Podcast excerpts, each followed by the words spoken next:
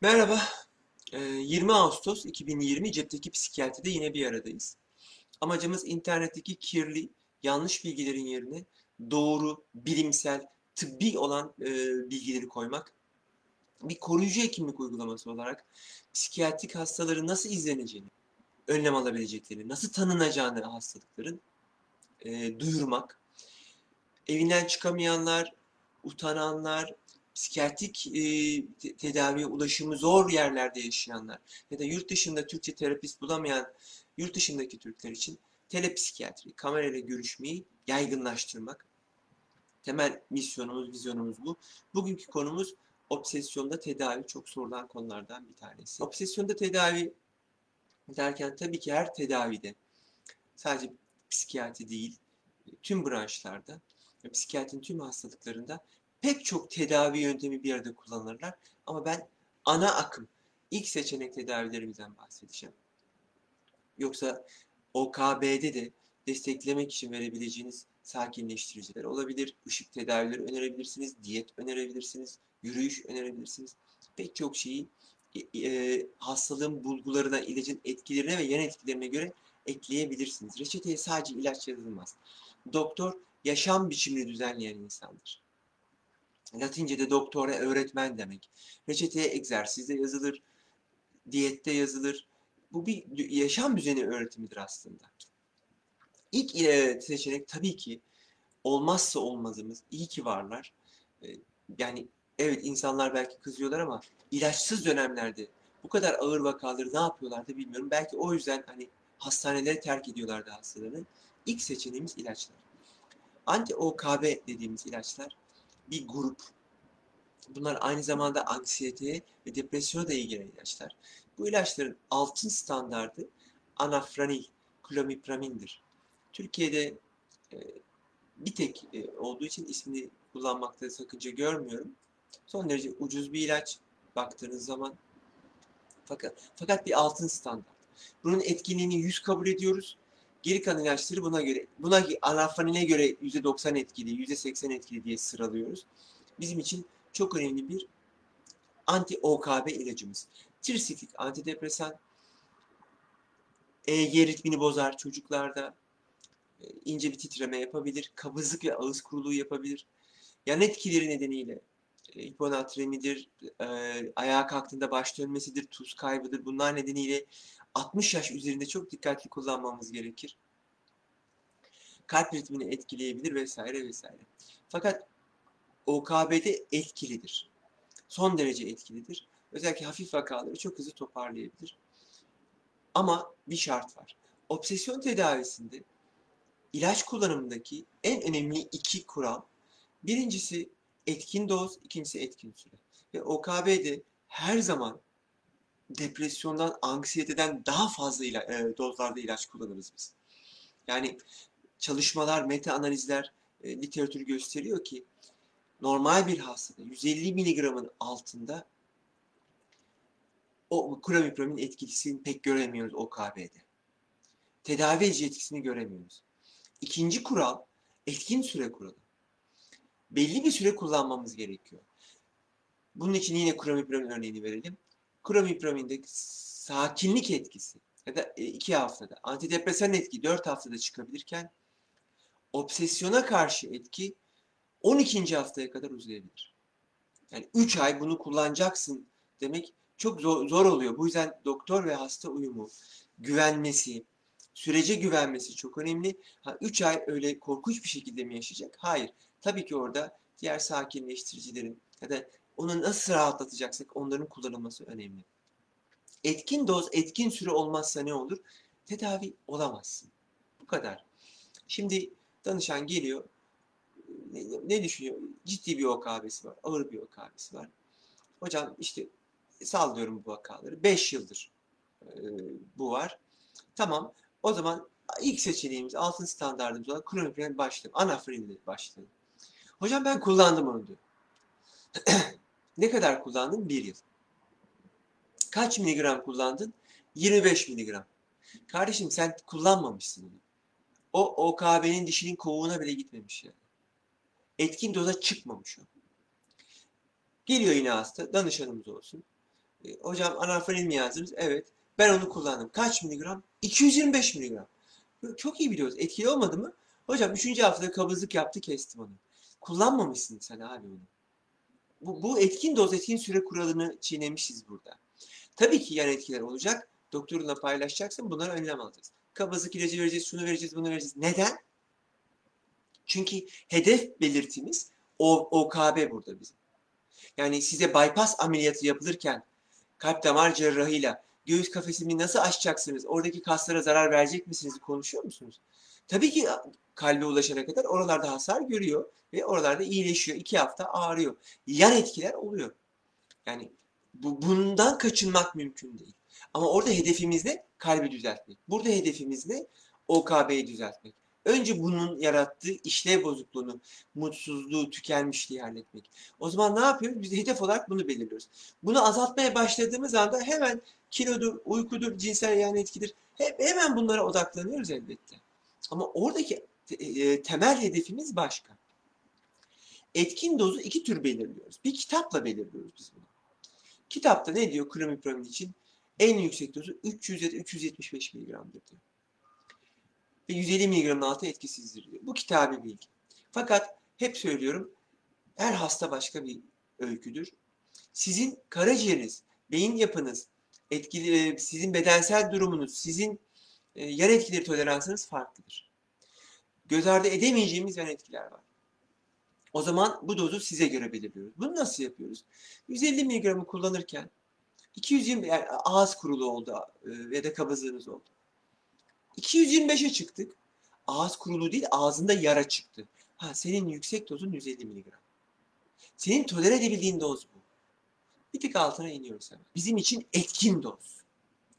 Etkin doz, etkin süreyi takip ediyoruz. Semptomlar azalmaya başlayıp %50'den fazla azaldığında artık psikoterapi yapılabilir hale gelmişsindir. Komut alabilirsin, ev ödevi yapabilirsin. Hayatını düzenlemek için birlikte çalışabilirsin. Peki biz nasıl belirleyeceğiz bunu? E, tırnak içinde deneyerek. Titrasyon dediğimiz bir yöntemle. İlacı düşük dozdan başlayıp hızla yükseltmeye çalışarak. Peki e, bu kadar önemli mi bu? Yani direkt ben en yüksek dozdan başlasam çok önemli. Çünkü hep söylüyorum dört tip karaciğer var. Yavaş çalışan, normal çalışan, hızlı çalışan ve çok hızlı çalışan. Çok hızlı atan ilaçları, karaciğerler var. Bu iki karaciğer arasında 10 kat doz farkı olabiliyor. Yani ben birine 25 mg verdiğimde bulantısı, kusması inanılmaz kabızlı olabilir. Öbürü 250 mg aldığında hiçbir şey olmayabilir. Hocam bana ilaç vermiyor musun? Şaka mı yapıyorsun diyebilir. Bu aradaki farkı belirleyen kişinin metabolizmasıdır ve tırnak içinde deneyerek titre etmekten başka yol yoktur. Elbette ki günümüzde ilaç kan düzeylerini ölçebiliyoruz. Yeni yeni bunları da ölçmeye başladık. Ya da bir ilacı atan enzim miktarını ölçebiliyoruz. Bunlar bizim için çok önemli veriler fakat şu an çok az yerde yapılıyorlar. Daha yaygınlaşmadılar. Ha bunlar olduğunda bu da kalkar. Ama şu an biz en yeni, en pahalı, en ışıklı düdüklü aletle uğraşmıyoruz. Sizin için en güvenilir olanlar, en emin olduğumuzla uğraşıyoruz. Bu yüzden kitaptaki klasik yöntemleri şimdilik bırakmıyoruz. Tabii ki bir kongrede bu oturuyor, yaygınlaşıyor, emin oluyoruz ondan. O zaman hemen onu da devreye alabiliyoruz. Ama bu ne yazık ki bir 5 yılımızı alır bizim. E, çıkan bir yeniliğin anlaşılması, sisteme adapte olması, o yeniliğin geliştirme süreci 10 yıldır ama sisteme adapte olması 3 ila 5 yılımızı alıyor. O kadar kolay değil. Ee, bazı yan etkileri tabii ki tolere edemiyoruz. Yani idrar yapamıyor vesaire. O zaman tabii ki hemen ilaç değiştirmemiz gerekiyor. Bazı hastalarda bizim çok güzel bir terimimiz var halk arasında kullanılan denk geldi diyorlar ilaç. E, ilaç denk düştü dediğimiz şey. Tek ilaçla hemen toparlayabiliyoruz. Bazılarını değiştirmemiz gerekiyor. Biraz daha acı çekebiliyoruz hastayla beraber. Ondan sonra klomipiraminden sonra paroksetin gibi, fluoxamin gibi, e, fluoxetin gibi ilaç gruplarımız var. Çok çok yok. Yani 6-7 tane ilacın OKB'de etkili olduğu bulunmuş.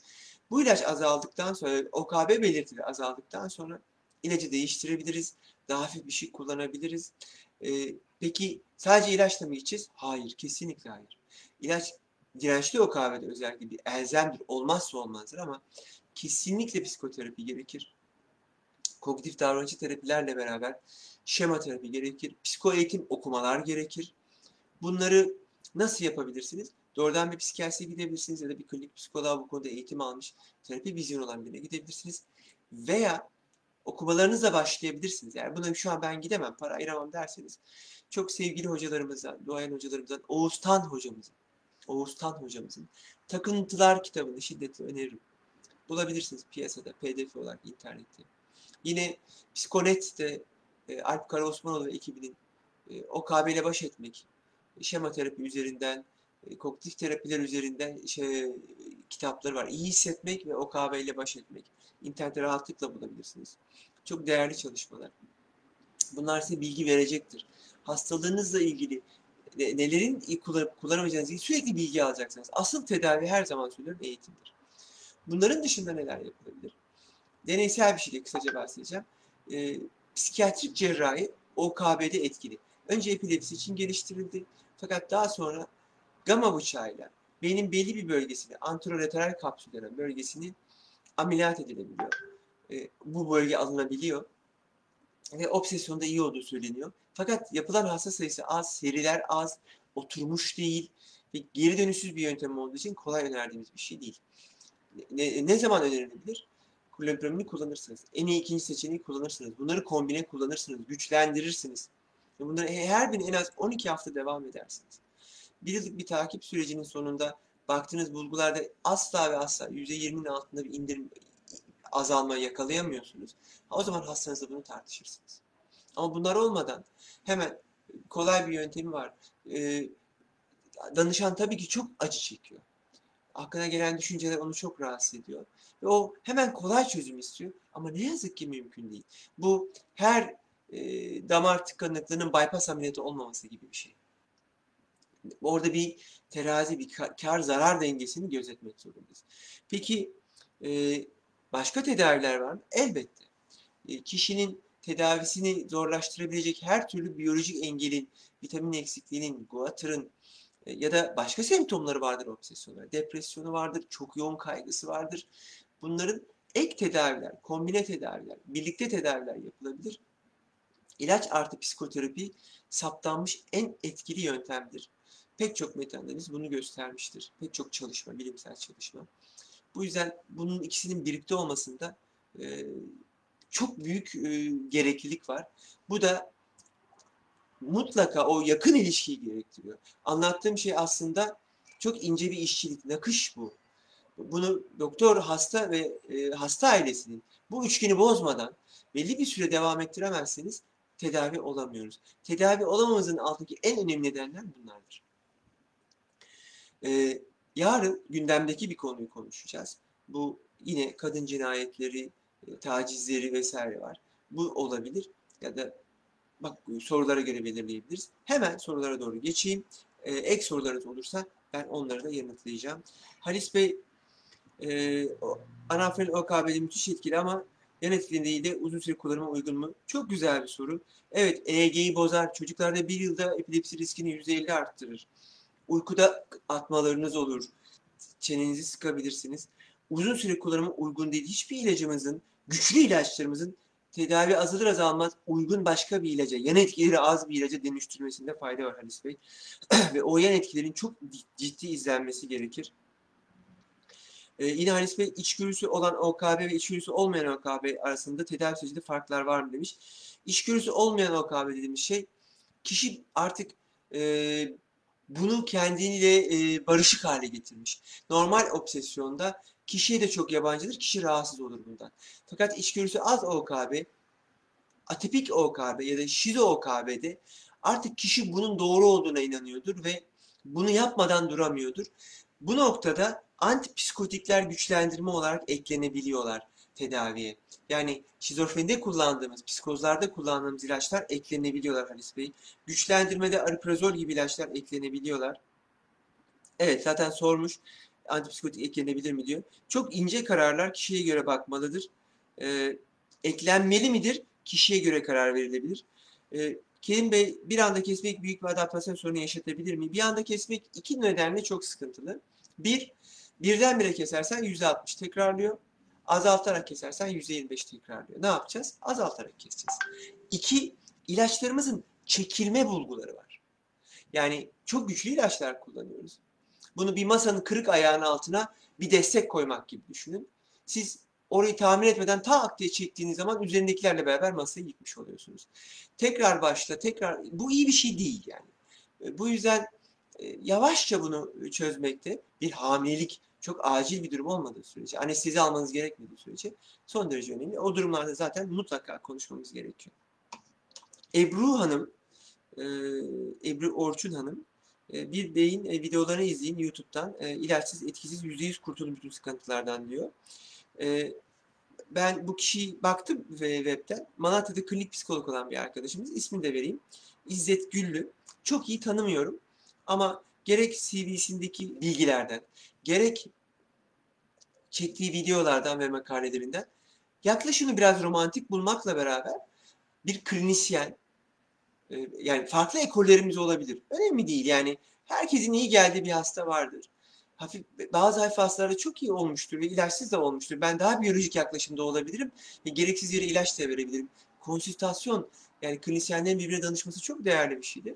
Ama çok büyük emeği var. Pek çok videoya paylaşmış. Yani emeğe çok büyük saygı duymak lazım. E, ben de beğendim yani o anlamda emeğini ve tarzını. Lütfen izleyin. Umarım hani ilaçsız faydalı olur. Ee, Ebru Hanım haklı çıkar. Çok da güzel olur. Ama be- belki ben çok ağır vakalar görüyorum.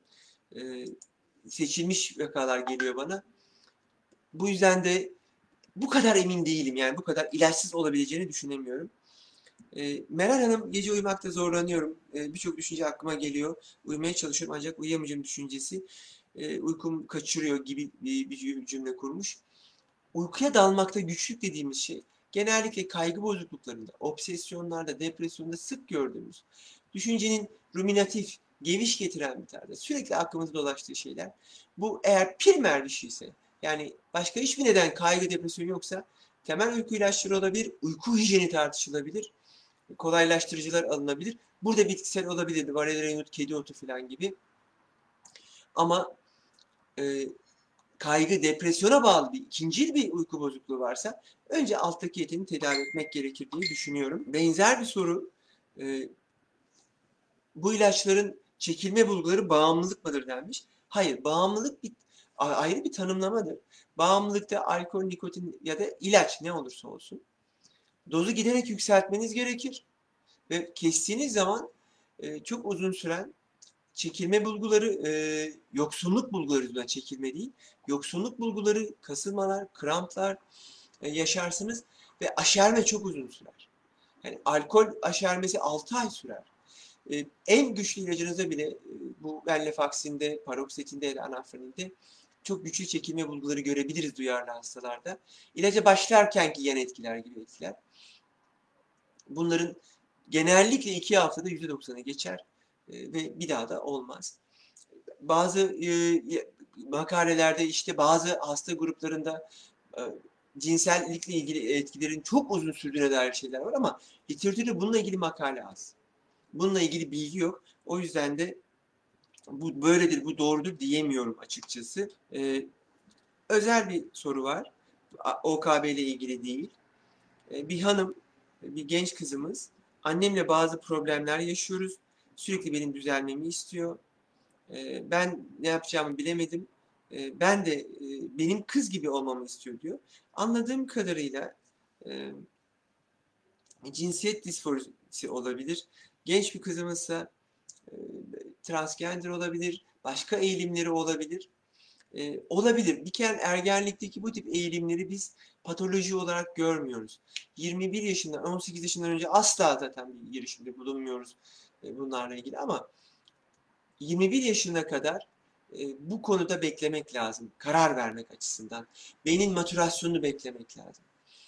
21 yaşına kadar bu değişmediyse bununla ilgili eğer bu size kaygı, sıkıntı, anksiyete yaratıyorsa çalışılabilir. Ama bu bir varoluştur. Bu bir tercih bile değildir aslında.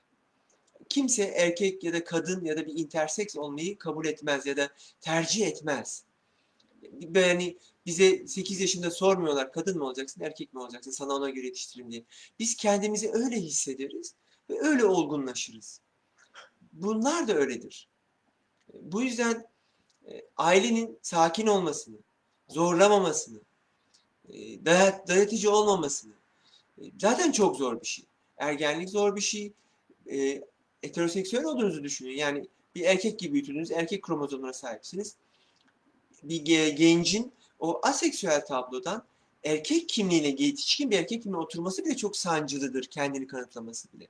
E, bu arada bu kadar kafası karışıksa gençlerin, sakin olmak, çok ciddi profesyonel yardım almak, dayatmamak lazım. Şimdi burada söyleyebileceğim en önemli tavsiye, annem sürekli ağlıyor diyorsa, anne bunu hazmetmekte zorluk çekiyordur, annenin yardım almasını önerir. Anne yardım almalıdır burada. Çünkü ortada gerçekten bir kriz var. E, kriz dediğiniz şey ne? Bilgim, kaynaklarım, e, elimdekiler sorunu çözmeye yetmiyor. Buna kriz diyoruz zaten. O zaman ne yapacaksın? Bir zaman kazanacaksın. Zaten söylüyoruz 18 yaş, 21 yaşta. İki, bunu bilen insana gideceksin. Hukuki bir krizse avukata gideceksin. E, davranışsal bir krizse psikiyatriste gideceksin. Bunlarda çocuk psikiyatrisine gideceksin. Belki bu kızımız 12 yaşında. Belki de ya, ya da 13 yaşında.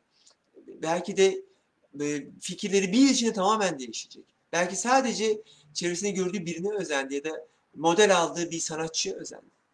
Bu yüzden e, çok telaşlanmamak, sakin olmak, gencin de kafasını karıştırmadan e, sakin davranmak lazım. İlk yapacağımız şey zaman kazanıp sakin davranmak.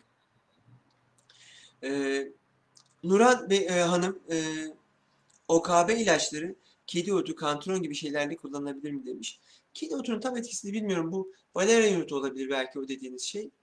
E, kedi otu kullanılabilir de sarı kantaronda yüksek doz e, anafreni kullanıyorsanız e, serotonerjik sendrom, çarpıntı, titreme, e, kalp ritminde bozukluklar, yoğun ağız kuruluğu, uykusuzluk, telaş, halüsinasyonlar.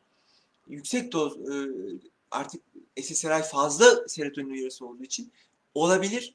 Bu yüzden çok dikkatli olmak, kullanacağınız bir ilacı hekiminizle birlikte e, tartışmakta fayda var.